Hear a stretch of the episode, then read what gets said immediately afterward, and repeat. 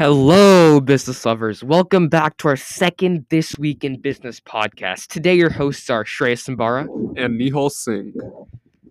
TikTok. If you're not already among one of the one of the social media platforms 1 billion worldwide users, you certainly heard the name. TikTok is the most valuable private company in the world, valued at just under $80 billion. Today, we're going to be unpacking the business model and technology underlying TikTok's meteoric rise and exploring the implications of the app on our daily lives. Jumping in, TikTok is not a competitor among social media platforms such as Instagram, Snapchat, and Facebook because it is a social media platform, whereas the others are social networking platforms. You may be wondering, what do we mean by this? So, TikTok is fundamentally driven by an algorithm model rather than a friend model. When you use platforms like Instagram or Facebook, what you see on your feed is dictated by the network that you choose through following people on Instagram or adding them as friends on Facebook. Whereas TikTok uses an algorithm to identify what you want to see for you and it delivers that from a library of user generated media. So, what we're getting at is that when you use Instagram, you have to decide what you want to see. When you're using TikTok, TikTok decides what you're going to see. So let's say you're interested in fitness generally. If you're using, say, Instagram or Facebook, you will go out yourself and follow these, let's say, 100 or 200 fitness influencers or add them as friends. The content that you see is limited to that content that those 100 influencers are putting out. On TikTok, you will see a couple of fit, fitness ticked, you will see a couple of fitness TikTokers, which will tell the al- algorithm that you want to see fitness content. Then the algorithm will scrape the entire content base from the millions of users who post fitness content show you those videos without any limit. You subconsciously never have to worry about not seeing what you want to see, which is what makes it so addictive and effective in delivering media. You'll notice that on TikTok, it is presenting media from a library. Example, TikTok videos generated by users everywhere. But on other platforms like Instagram, you're keeping up with a network of people. On TikTok, you don't need to do that. TikTok automatically does it for you. Now, this model of social media where an algorithm curates the content that you want to see, and you can just infinitely scroll through that app for hours on end, seeing content that you like, it's extremely powerful as a form of social media. Now, before we dive right into more specifics, another example I'd like to present of social media is something like YouTube, where you're seeing user generated content from across the internet. When I go onto the homepage on YouTube, I can see videos from anyone. I don't necessarily have to be subscribed to them. Although there is a subscribe page, and on TikTok, there's also a friends page, but that's not the main attraction when people use these apps. You live on the For You page or you live on the YouTube homepage.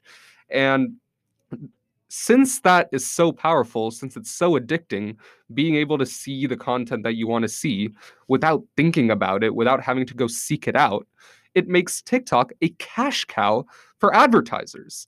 Think about it. If you're if there's a user scrolling through TikToks for hours on end and every 10 videos there's an advertisement.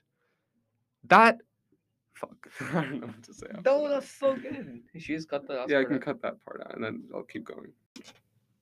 And that is the holy grail for advertisers because as an advertiser, you know that the user is going to see your advertisement because they're going to be scrolling through those videos. And you know they're going to have multiple impressions within a relatively short time frame because people are so addicted to this model. And that is how TikTok makes its money. It charges these advertisers for the ads that they put onto their app where people are infinitely scrolling and the advertisements are generating impressions on these users.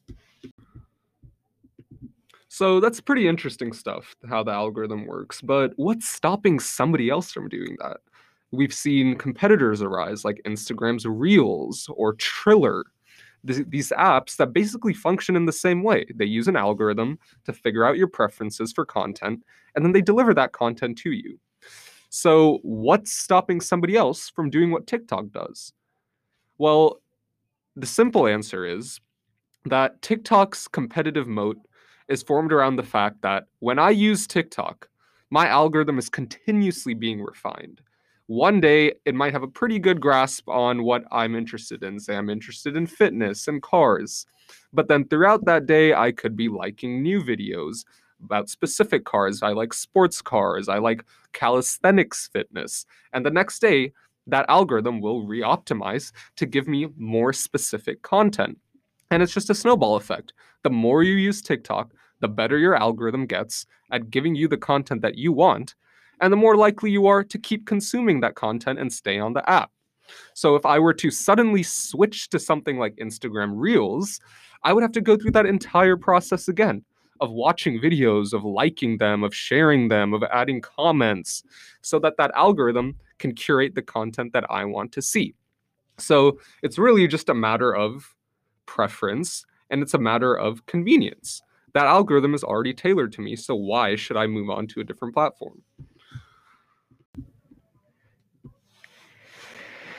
TikTok is the embodiment of artificial intelligence's increasing significance across the technological landscape and society. So, the next time you're scrolling through TikTok, maybe take a moment to appreciate the technology and the business model that is underlying your usage. Wow, that was a lot. But yeah, I mean, it's certainly very interesting. A lot of stuff I did not know about TikTok before this. Anyway, signing off from our second This Week in Business podcast, I'm Shrey Sambara. And I'm Nihal Singh. Thank you.